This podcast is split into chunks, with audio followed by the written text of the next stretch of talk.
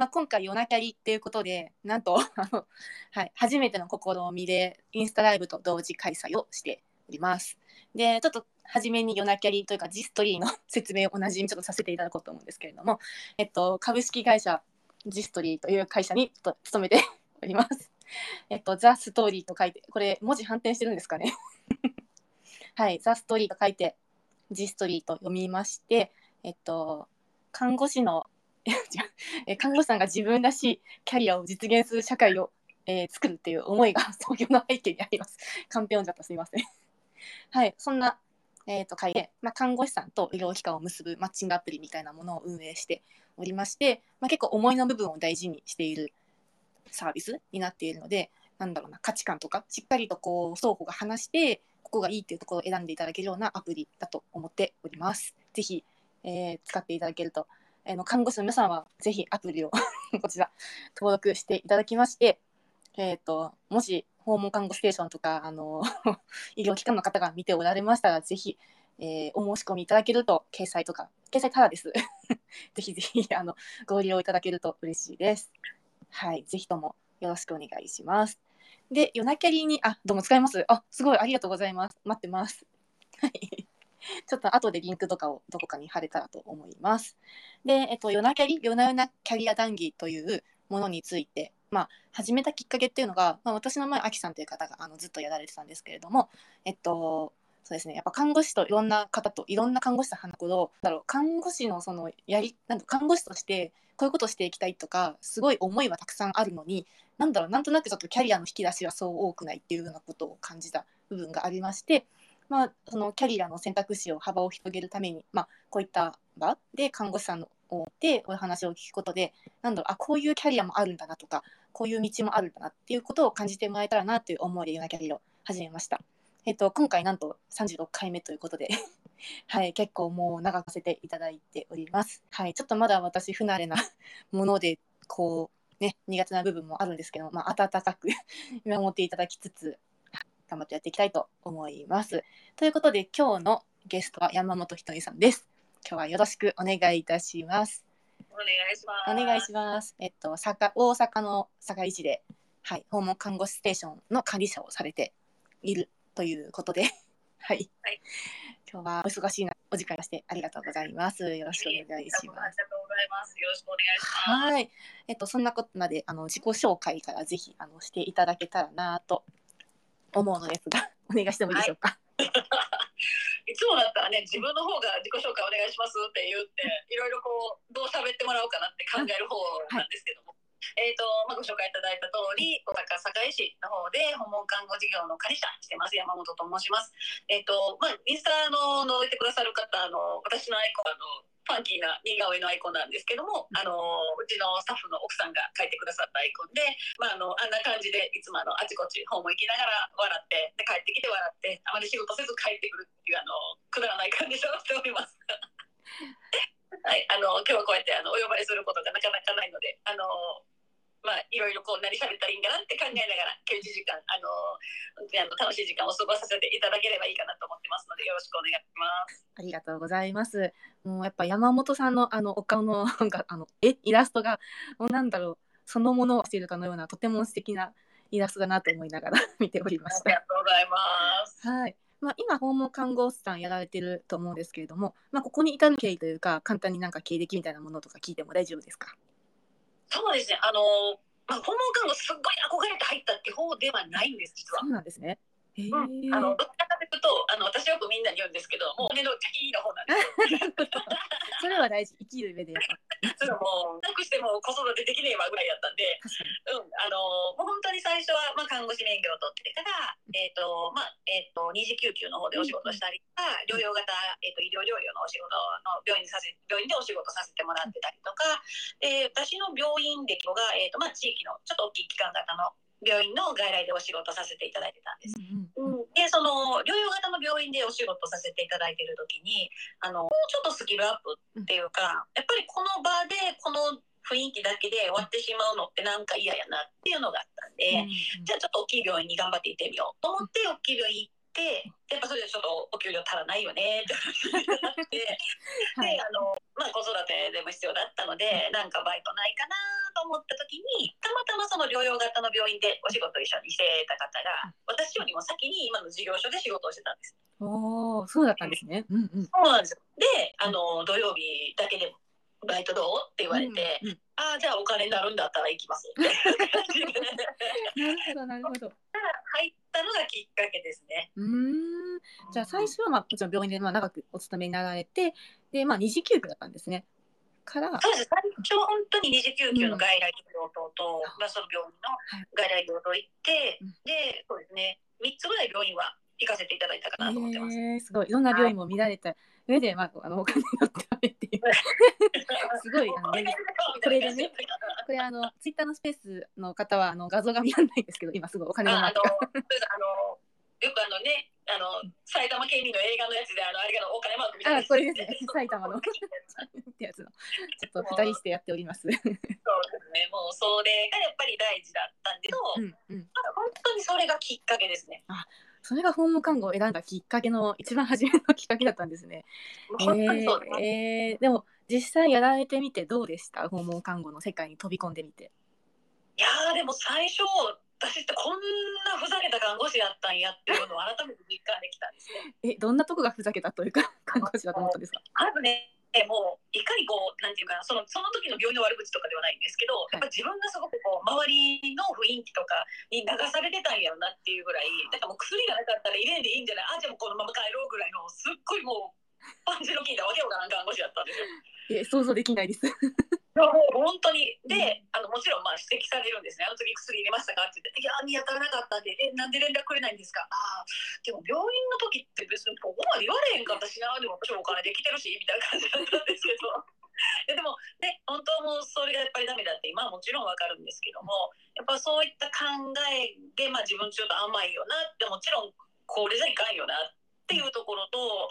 あと、まあ、もとも最終的にはまあ病院でまあ人間関係もしんどかったっていうのもあったんですけど、うんやっぱり一番大きかったのは、まあ、土曜日だけのバイトに行ってて。でその土曜日だけの訪問の人の担当になったのがすごい私のキーポイントだと思あ、そこなんですね。まあ、やっぱ土曜日も固定でもう山本さんにお願いしますっていう方をまあ担当したんですね。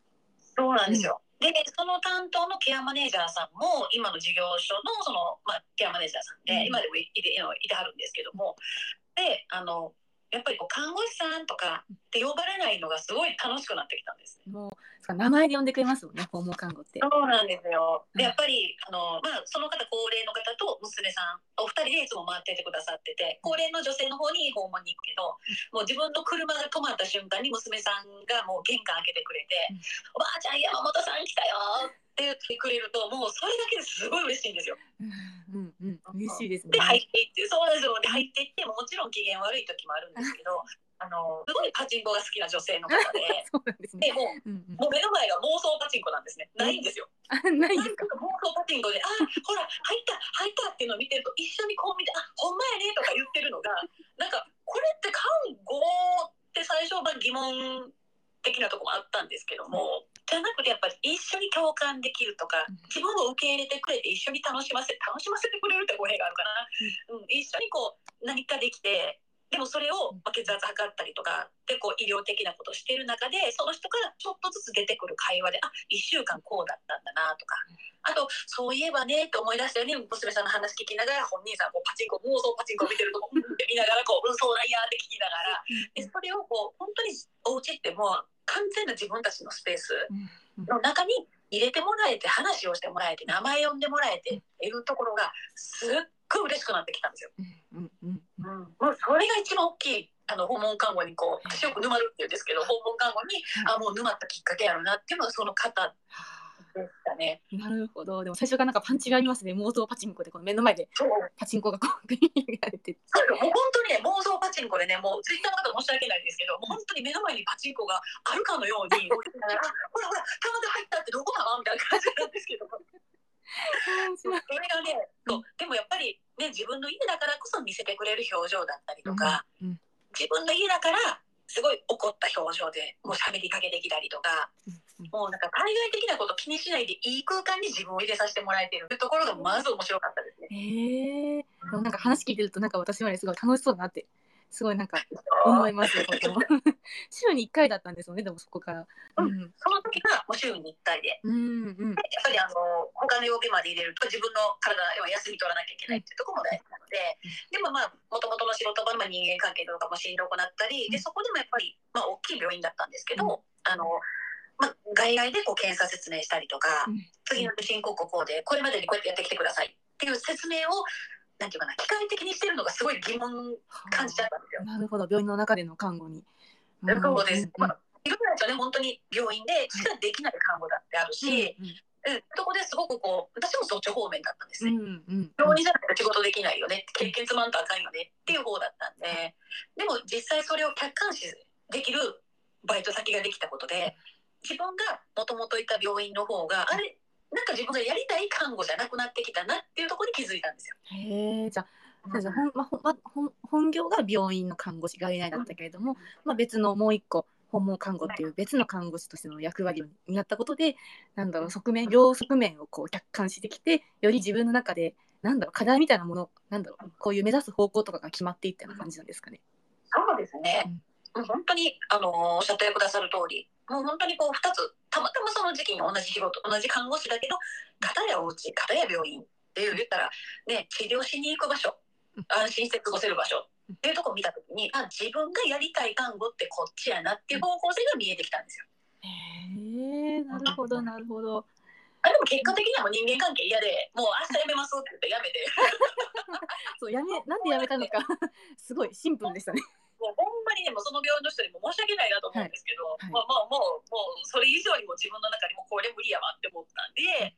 うん、でもそれでも無理やなと思って辞めてすごい迷惑かけたことには変わりないけど今だったらもう本当にあの時辞めちゃんとあの自分のやりたいことに正直になれてよかったなっていうのは思うんってます。うんすごい大事なことですよね。まあ、きっと病院の中でも学びってたくすでしょうしいろいろ思うことはあったと思うんですけどもあのそこがまあ人間関係があれこれあってっていうのはすごいリアルだなってなんかありがとうございますその 率直な。その時ジストリーさんあったらね多分あのなんかどっかいいとこないとか言うんですけど、はいあの時なかなかわからんと。そうだな山本さんらしいですなんかいやいやいや、はいありがとう。ありがとうございます。そして視聴者の皆さんあのコメントとかすごいありがとうございます。皆さんこんばんは。どうもすごいたくさんの方に18人の方にインスタライブは聞いてくださっていて、えっ、とツイッターのスペースが123456789 10 9, 9人の方にあ嬉しい。あ 10, 10人の方に聞いてもらってます。ありがとうございます。ありがとうございます。はい。えっとツイッタースペースの方々は音声聞こえてますでしょうか？どうだろう？大丈夫ですね。何かあったら 逆に聞こえへんかったらごめんなと思うな。この最初の冒頭15分何してるのかみたいな。グッドもらいました。グッドマークいただけたので、ありがとうございます。じゃあ大丈夫だと思います。はい、あありがとうございます。すごい、あの、インスタライブ楽しいです。なんか、あの顔見ながらできるって、なんかすごく楽しいですね。そうですね。うんもうなんか、まあ、今ちょっとインスタライブちょっと不定期ながらもやらせてもらって、うんうんうんでそれでやっぱ楽しい。もちろんね、今お話できてるのもすごい楽しいですし、のまあ、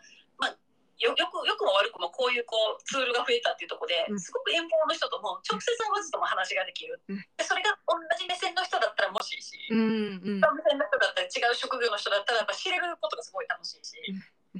ですね、なんか本当にありがたいですね。ありがたいですね。そう山本さん、すごいインスタライブを結構活発にやられているってところでもう本当に慣れてらっしゃるんですよ。あの話すのが本当お上手で、あの元気ももらえて、ありがとうございます。えっと、あ途中に入ってきた方もおられるので、まずあの冒頭、ちょっと山本さんの自己紹介とかあの聞かせてもらって、えっと、訪問看護の 訪問看護のあの管理者、ファンキーな管理者ということで、あの訪問看護師さらやられている方です。まあ、その。はい、訪問看護の出会いと、えー出会いと出会いですね。まあそのきっかけですかね、そのキャリアチェンジに至るまでのきっかけっていうのをここまででお話ししていただいてます。はい。あ、あの代表の川も来てくださいました。どうもありがとうございます。あ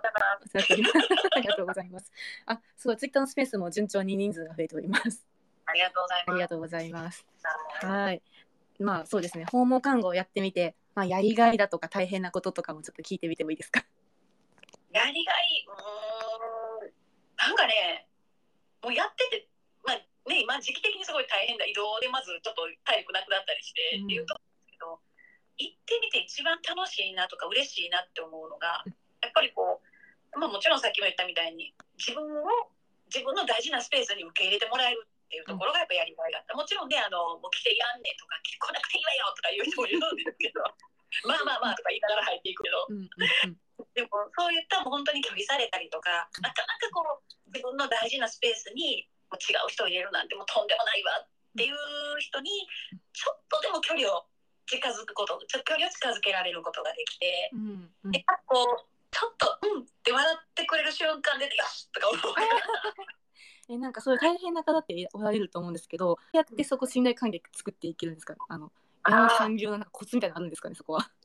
私ね相手の話す呼吸はね見るようにするんですよ。あの結構文句文句言うたらあかんだあの言いたいことわーって言う人ってうん途中で遮るとすごいしんどくなっちゃうんですよ。うんうんうんである程度言ってもらったなと思ったところで「って息吸ったり「ふん」っていう時あるでしょ。こうちょっと一呼吸置いた時とかうん一呼吸吸うよねっていうのをなんとなく見てて「そうやんねでもさそれってでも言ってくれるだけありがたいわ」って言うとちょっと近づけるんですよ。うんうんうんうんそうですねうん。それでもう私最初から近づける人と近づけない人っていうのはやっぱり最初のファーストインプレッションでなるべく見極めるようにはしてるんですけど、うんあのやっぱり距離感の取り方を間違ってしまうとすごく不快に感じられたりとかってされるじゃないですか。うんであの高齢の方だったらっていう言い方も失礼ですもやっぱりあのいきなり知らない人が来てあなたどなたってやっぱりねこうパンと距離を離される方もいらっしゃればあの本当に手触ってそうだよねこうやって頑張ってきたよねって言われるともう本当にホッとしてくださいる中でやっぱりこうその人との思いみたいなそう言ってることと自分の感じてることがそうやんねってちょっとリンクできた時にふって笑ってくれるといやしって思うしそれがやっぱ楽しいなって思うことでもありますね。うんうんいいですねなんかすごく楽しく訪問看護をやられてるのがすごく伝わってきます。いやでもね最初にあの初めてのお家行くから一人まあ一人でよしじゃあ訪問行きますってなる時は最初の頃実はめっちゃ緊張するんですよ。うんうんうんうんそうそうですよね緊張しますねうさよって言われるんですけど、めっちゃ人見知りなんです実は。えそうなんですか？もう人見知りで。めっちゃ人見知りなんで、はいあのそれ克服するためにもまあインスタライブやりだしたっていうのが一個きっかけではあるんですね。あそうなんですね。あ なんか今は全然想像ができないんですけど、やっぱ苦手を克服するためのこの場なんですね。いやでもやっぱりこう近づかせてもらうとか話させてもらうとか自分の話をしてくださるっていうことってでも本当に自分が別にそこで話さんでもいいわけやしその人にしたらうんうんでもそれをちょっとずつこう許して許してちょっと開いて話してくれるってなる時が嬉しかったりとかあと美味しいご飯屋さんを見つけられる。なるほど、それはいいことですね。そうえー、あれ？大阪ってじ自転車移動じゃなくて車移動でしたっけ？えっとね、堺市は大体車で行かれてるとこが多いんですね。うんであのエリアを限局されてるところでも本当にそこの地域にっていうところで全然自転車でも行かれてる事業者さんもあるんですけど、うん今事業所自体がまあ全てあの車用車で移動なので、うんうんあの移動してる時にあそこのラーメン屋さんできてたってとか言いながら じゃあ行こっかとか言いながらいいですね。それもすごい訪問以外のあの楽しみの一つですね。うんうん。なんかピンチじゃないけどこういろんなところある走り回るというか車で移動するなんかいろんな発見あって楽しそうですね。訪問観光。楽しいですううんん、いいところですね。はい。えっとあコメントとかもぜひ皆さんいただけたらと思います。知ってる人がねいろいろコメントくれたりとか、でありがたいなありがとう川添ともちゃんありがとう。ありがとうございます。すごい今使ってる方は結構在宅医療に関わる方とかも多くいらっしゃるんでしょうか？そうですね。知っている限りでもあの訪韓の管理者だったり、あの高志って呼ばれてるあの訪問看護の社長だったり、あ の別の社長であの同じ大阪のあの南の方で事業されてる方だったり、あの三重県であの訪問のあの歯医者さんのお手伝いしてくださる方だったり、あそうですね、衛生士さんだったりとか、あちょうどね、この前私石川県に行ってきまして。はいあ石川県のあのところでお会いできた在宅診療の看護師さんも今来てくださってて、本当にこのつながりがありがたいです。はい。すごいたくさんの方が見に来てくれて本当に山本さん愛されてるなというのを感じております。見に来いよって昨日言うとったんで。来いよって言ってたんで大丈夫です。どうもありがとうございます。ありがとうございます。ツイッターのスペースの方々すみませんなんか時々を途切れるため、えっ、とお話をすべて追うのが難しいですが配置させてくださいと、えーご好意感謝申し上げますとコメントいただいております。あちこさんありがとうございます。ちょっとご不便を私がかぶせて喋るんでごめんなさい。とんでもない。これ多分同時に喋っちゃうとどっちかの音が小さくなるっていう現象が多分インスタライブは起こるようですので、ちょっと皆さんあの聞きにくい点もあるかと思いますが、あの頑張ってあの音が出るところでこうやってあのツイあのもう一個のスマホをですねこう こう置いてるんです今。はい、という同時開催あそうだこれで見ればいいんだこんな感じでいろんな方が来てくれてます。はい、ありがとうございます。めちゃくちゃ嬉しいな。はい、ありがとうございます。はい、そんな感じで お送りしてます。皆さんありがとうございます。えー訪問看護をやってみて、なんかこうこんなことに課題を感じるみたいなものってありますか？ちょうどね、今度16日にも、私ともう一人のこう在宅の先生、ライブする課題で一つ上がってることもあるんですけど、あの、なんていうんかな、看護師さんが看護師さんの枠を狭めてるような気もしないでもないっていうところに、ちょっといろいろ疑問を感じてて、うん。あのまあ、このキャリアアップだったりこうキャリアチェンジだったりっていうところで例えば看護師かける、まあ、本当に企業のいろんな職種だったりとかっていうところでこう看護師の範囲とで違う職種の範囲がこうちょっと重なったら言ってまあまあ行き来できる範囲って増えるじゃないですか。それがあのすごいもったいないなと思うのがかける何ってできなくてもこの自分がいる看護師の縁とかケースを大きくすることってきっとできるんじゃないの？っていうところをいろいろ考えてるんですね。うんで一つがあのなんていうのかな。こう状態を見て例えば、まあ、熱が出てる患者さんがいました。お家に訪問行きますもちろん本人の訴え聞きます熱が出てます病いです体が痛いだるいですでそれだけの情報じゃなくてもちろん身体評価として、まあ、こっちができること、まあ、血圧測ったり熱測ったり酸素の酸素流酸素どれぐらいでも指でこうね酸素測りをつけて測ったりとかあとまあ聴診器で音聞いたりとかっていう身体評価を得た上で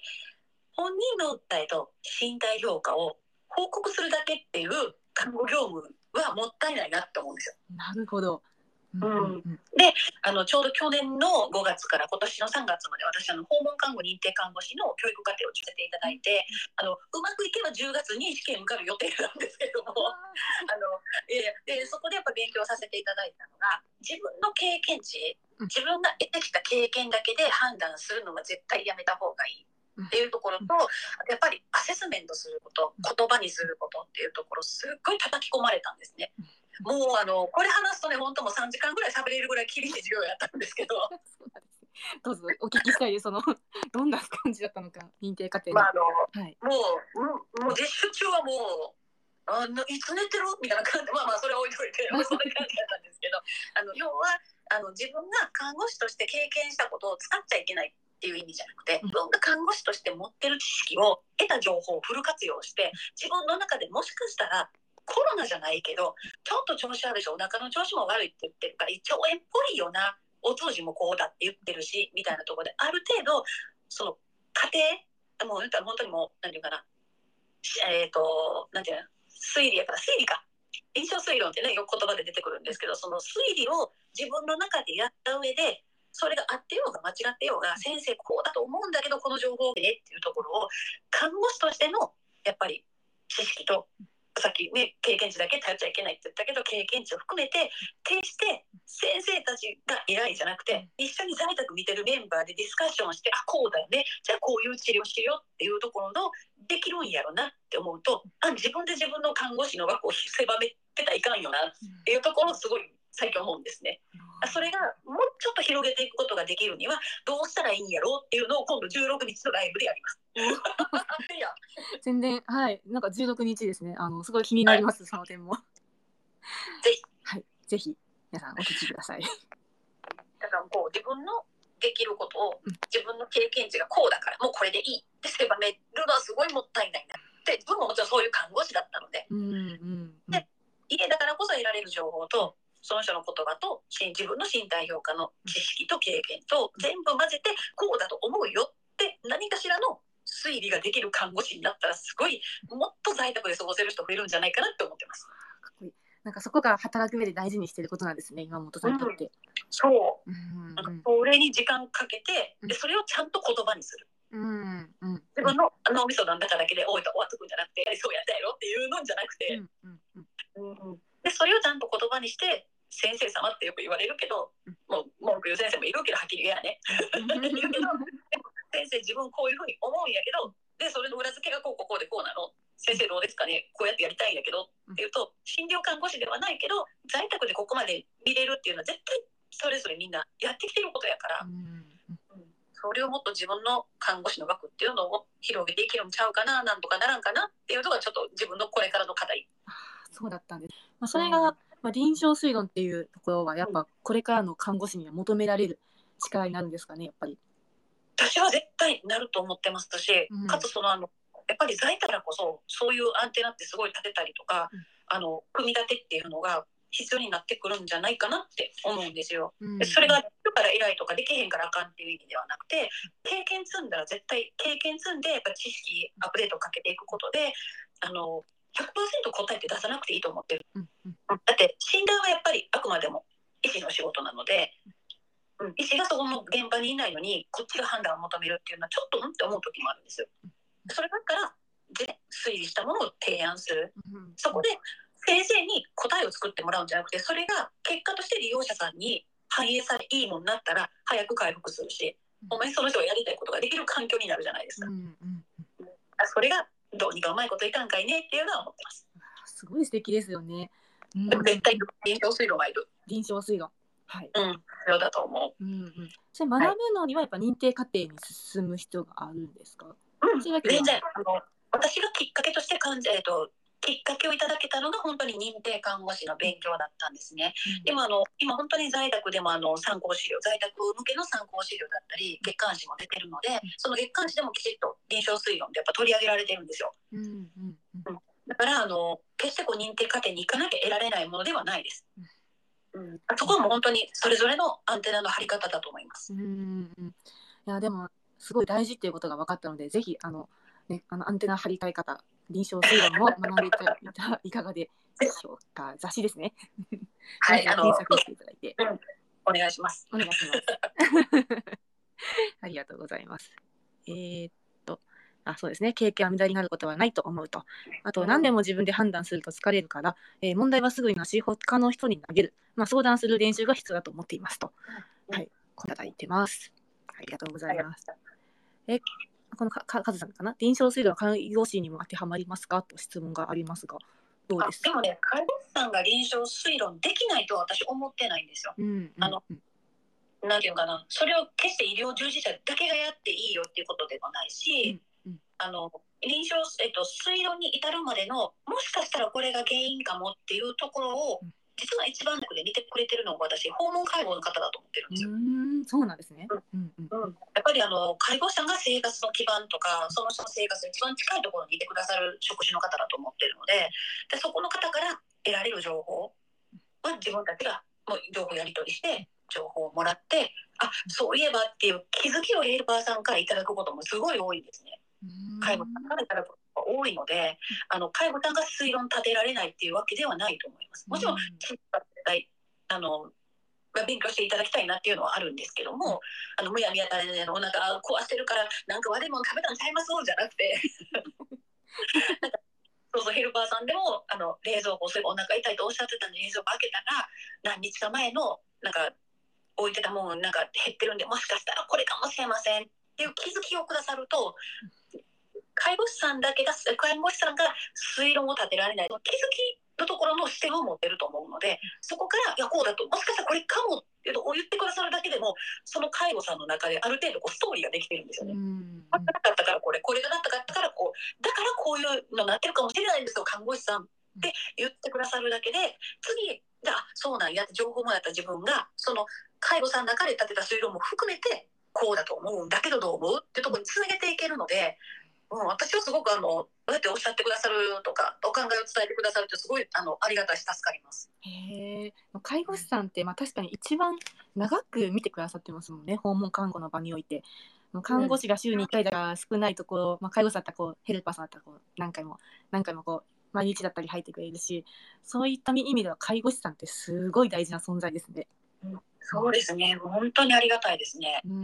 ん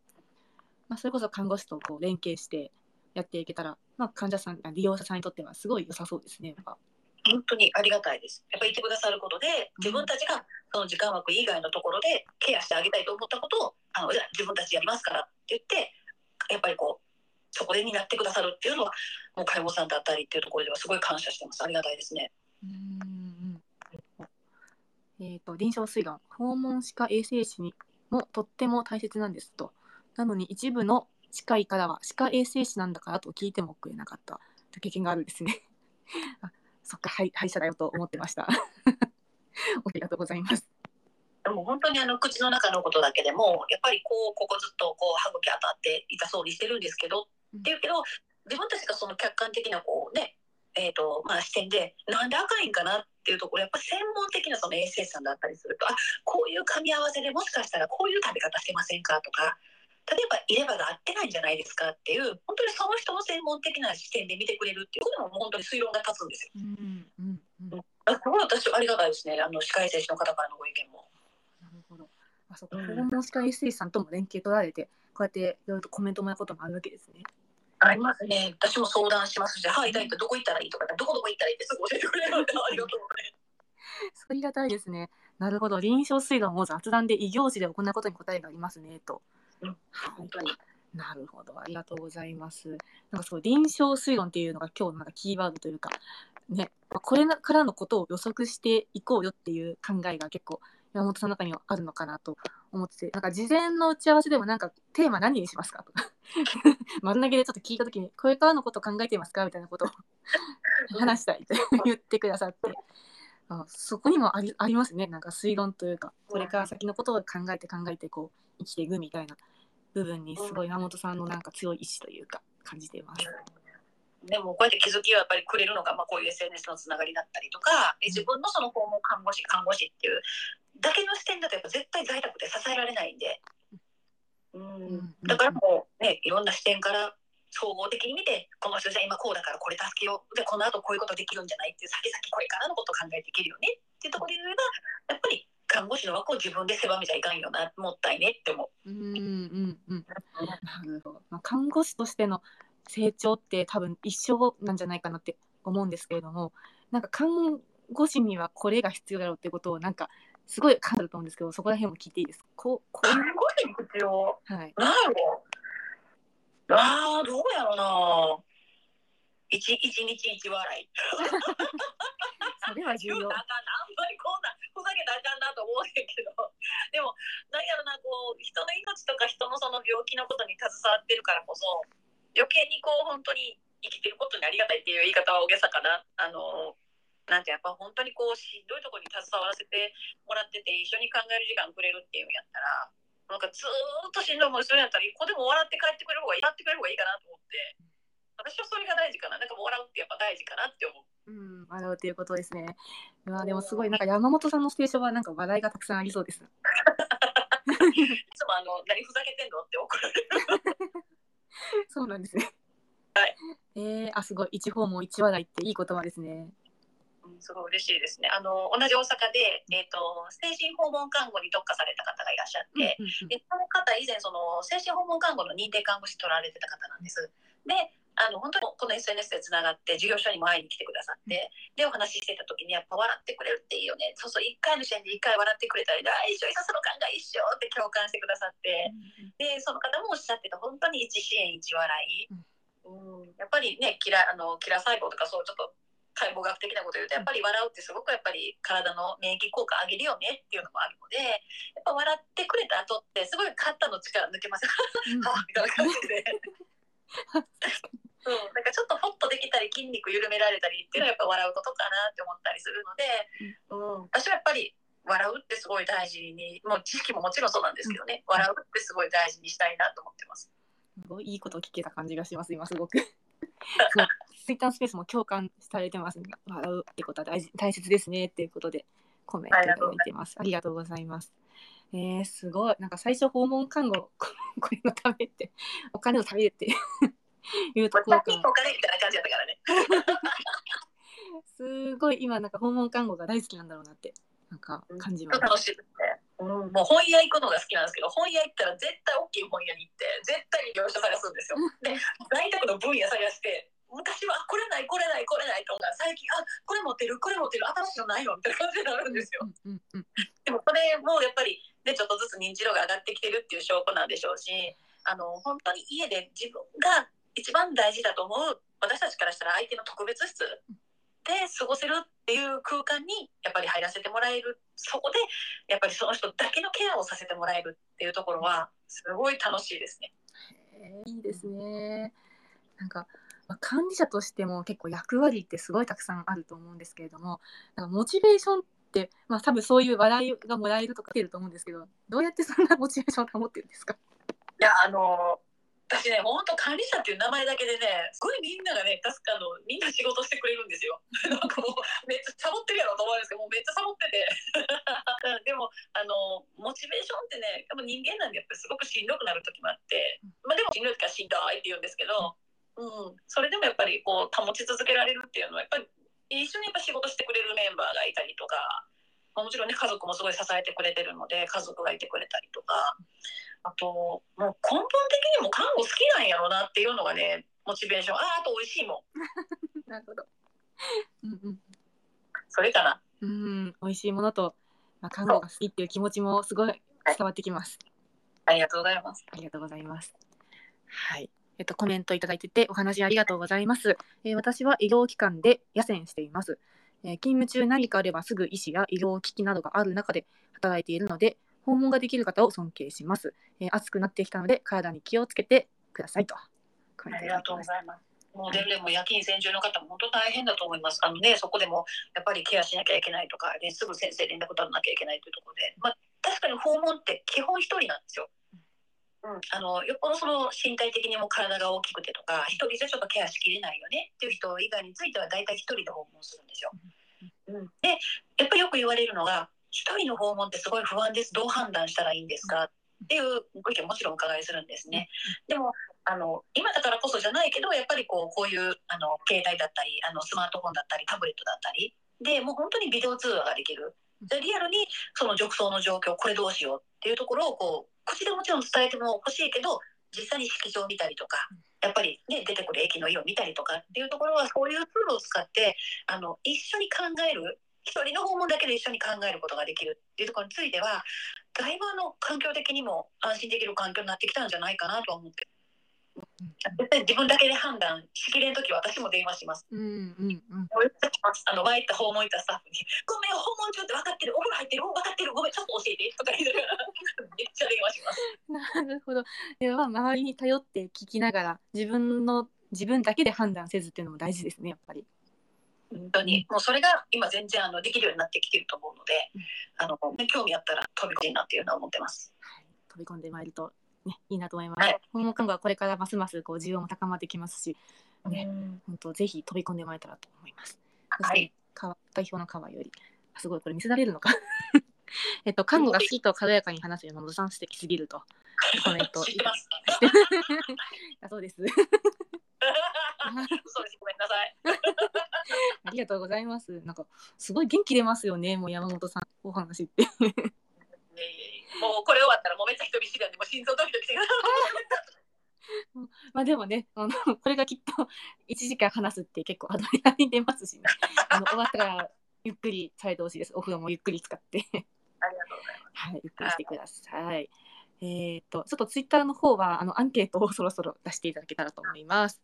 えっと、皆様にアンケート、どどうだったか、あの、アンケートをお願いしてるんですけども、ちょっとツイあのインスタライブの皆様に告知する方法がないので、えっと、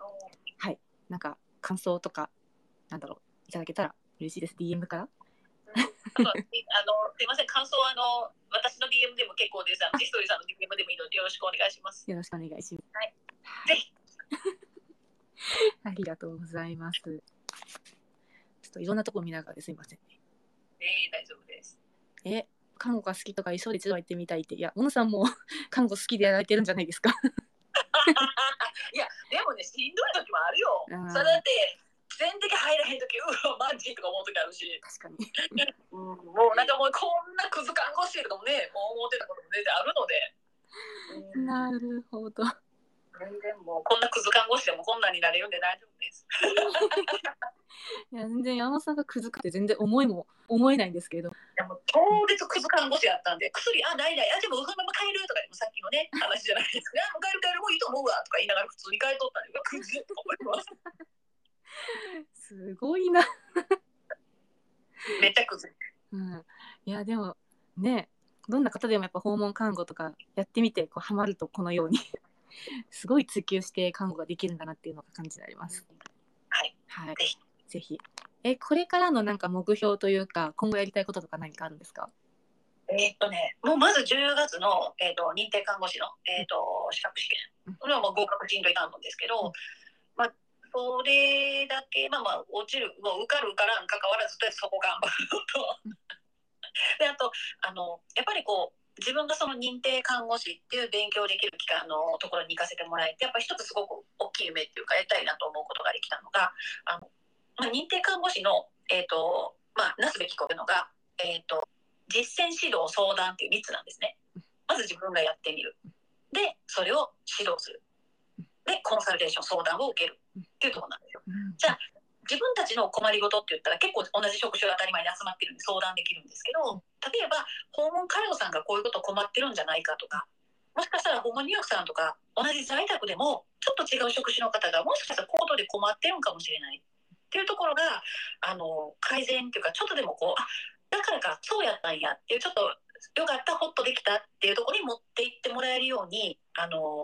たえーと多職種の研修っていうのをいろいろやってみたいなと思うのはあるんですね。でやっぱり一つ思ってるのがもうこれからこう病院が病院で死ねるっていうのが当たり前じゃなくなってきてるじゃない、病院の受け皿もそうだし、あのやっぱり病院のその人員的なところもやっぱ厳しかったりとか、うん、それぞれのその医療機関の負担だったりとかっていうところを考えるとあの死ぬのは病院じゃなくてやっぱり家で死ねるように家で最後を迎えられるようにっていうところでやっぱりその終末期のところであの訪問介護さんがこういう呼吸してる時ってどういう時なのとかこうやってなってる時ってどうしたらいいんだろうっていうそのところを一つでも解決できるような終末期に向けた、えー、と終末期に対するこう研修だったりとかあと本当にこう、まあ、相談ですよね。こういうことで困ってるんだけどどうなの？どうしたらいい？っていうのを何かこう、ね、公式窓口作るわけではないんですけどやっぱ地域の困りごと地域のケアマネさんが困ってることっていうところに一緒に考えてあじゃあこういうところとこれとこういう資源につないだらいいんじゃないみたいなところを一緒に考えられるようななんかそういうのが事業者発信みたいなのできたらなっていうふうには思ってます。うんすごいなんか実現できそうです、とっても。ねもうななんだって看護師がこんなんなれるんで多分なんとかなるかなと思ってますけど。え今お勤めのホーム看護ステーションのこととかもちょっと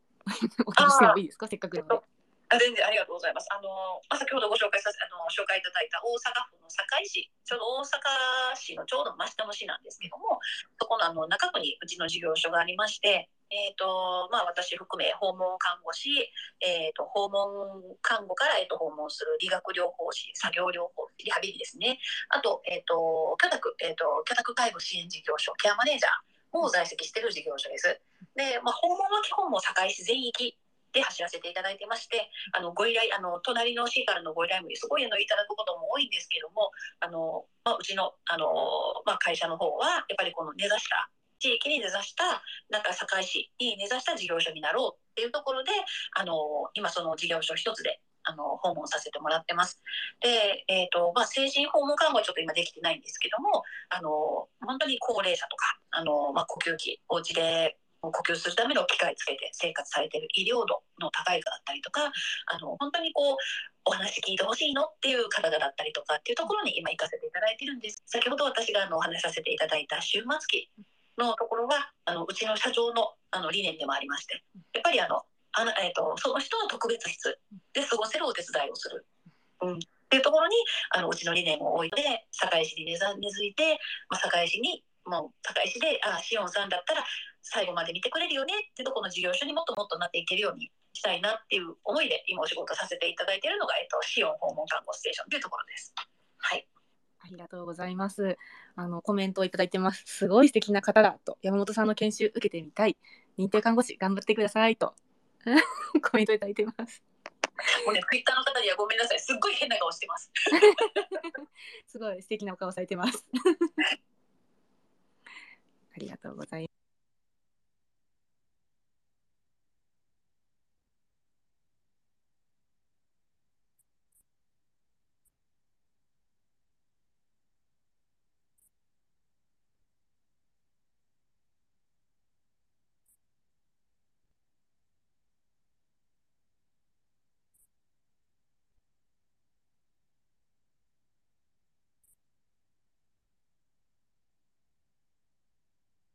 あの励ましに来てくれてると思うんで。あ、ちょっと一瞬私ミュートをしちゃったみたいですみません。大変失礼いたしました。ツイッターの方今少しミュートになったみたいで。ああ、申し訳ない。なんなら歌でも歌いましょうか。恐ろしい。ありがとうございます。ありがとうございます。すいません。はい、ありがとうございます。えー、すごい。なんか、すごいモチベーションが高まりますね。なんか山本さんの話を聞いてると。いえいえいえ。もうなんか喋って、あ、面白かったねって言ってもらえれば、それでいいかなと。うんうんうんうん。いや、本当に。なんか日頃こうやってインスタライブとツイッターのスペースの同時開催ってやったことがなかったんですけど、やっぱこうやって顔を見ながら話せると、すごいリアクションとかもあって、なんだろう、すごい楽しいのを感じてるのと、あとこうやってインスタライブってすごいですね。なんかこう、コメントもバーッとこう見られるので、なんか面白いですね。ライブ感ありますね。これを読みながら、あの、茶化されるコメントに、あの、逆に返したりとかして、1時間ぐらいいつも喋る。おー、素晴らしい。大阪の人ってみんなこんなに笑うのってコメントいただいてます。ああ、多分8割笑う。そこが素敵ですよね。私、あの、関西のみ好きなところそこなんですよ。いや、もう面白いですよ。普通に歩いてるおっちゃんが、姉ちゃん、姉ちゃん、姉ちゃん、それ美味しいんかって聞いてくるんで、美味しいでって答えて、あの、ご飯食べながら、うまいうまいとか言いながら。すごい。大阪楽しそうだな。ちょっと今度大阪上陸してみようと思うので、ぜひ、ぜひ遊びに来てください。い、お会いできたら嬉しいです。あもうぜひ、お会いさせてください。あぜひぜひ。なんかね、はい一緒に横のつながりじゃないけど、こう、会が開けたらいいですね。また。本当にね、その関西でちょっとやりたい方面で、あの、つながった人みんなでなんかやろうぜとかいつも言うんですけど、大体企画倒れで、でもまあ大体インスタでつながってるんで、またあの、9月ぐらいも、あの、九州かな？九州の本家さんの会社来てくださったりとか、うん、あの、まあ、ちょこちょこ私もあちこち行ったりして、まあ、つなるべくこうつながっていきたいなと思ってるんで、ぜひ大阪あの来ていただける方とか、もしあのうち事業所となんか見たいってあの言ってくださる方いたら、全然あの直電でもいいですし、あの実取りさん返してくださっても全然大丈夫なので、あのよかったらあの一度こんなん変な見に来てください。ぜひ、あの、シオンホーム看護ステーションさん、あの、ぜひ見学とかに行かれてほしいです。すごい素敵なところです。ええありがとうございます。ありがとうございます。えっ、と、残りわずかってところで、えーと、そうですね。なんか最後に聞いてる方に対してのメッセージみたいな、なんか、いただいてもいいですか？あえっ、と変態ですけど、これからもよろしくお願いします。いつもね、もう変態看護師って言うんですけど、あの、なんていうかな、こう、警察に捕まる変態の方じゃなくて、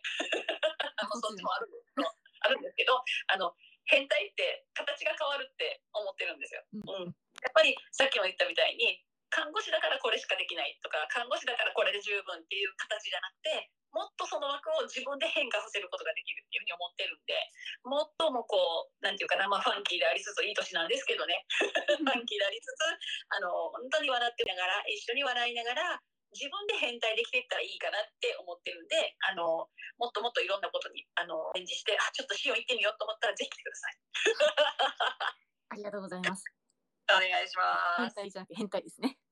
変態です。もうあの捕まる方じゃなくていい方の変態っていうわかり すごい。ありがとうございました。えっと。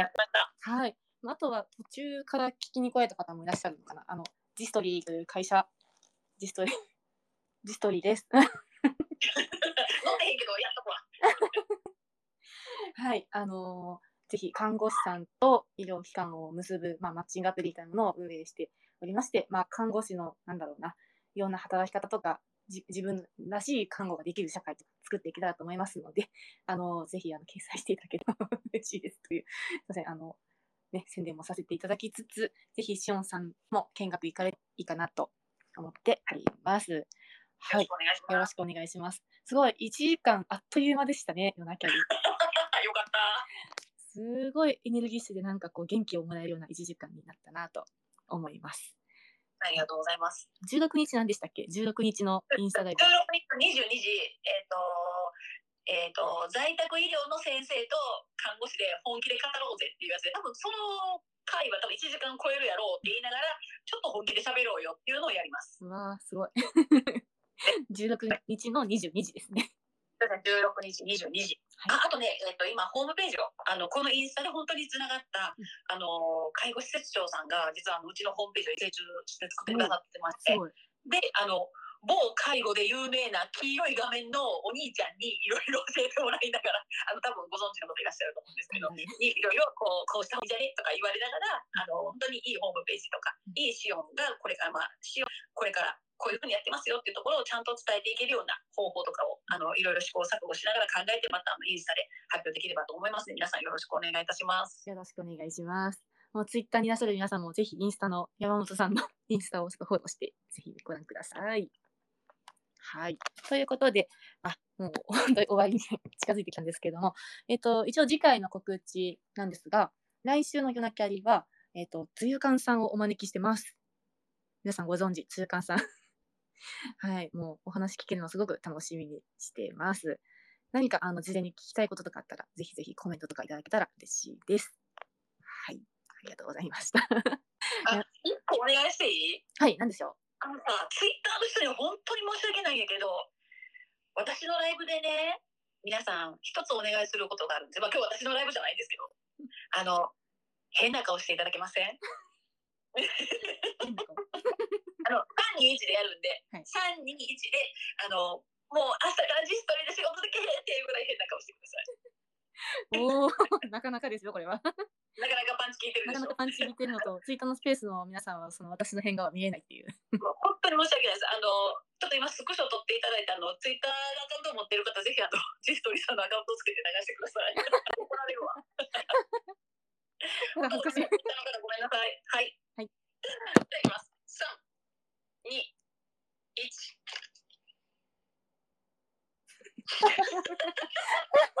見えなかった。皆さんあの拡散してください。はい。どうぞ。貴重な変顔でございます。ありがとうございました。ありがとうございました。え、本当に1時間あっという間で楽しい1時間、本当。ああ、よかったです。またぜひお話聞かせてください。ありがとうございました。ありがとうございました。ーい、あありがとうございます。りがとうございます。では、失礼します。ではでは。はーい。はい、失礼します。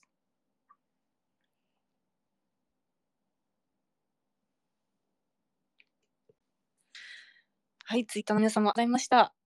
あの、皆さん、ライブの、ライブじゃないや、アンケートの方も、記入お願いします。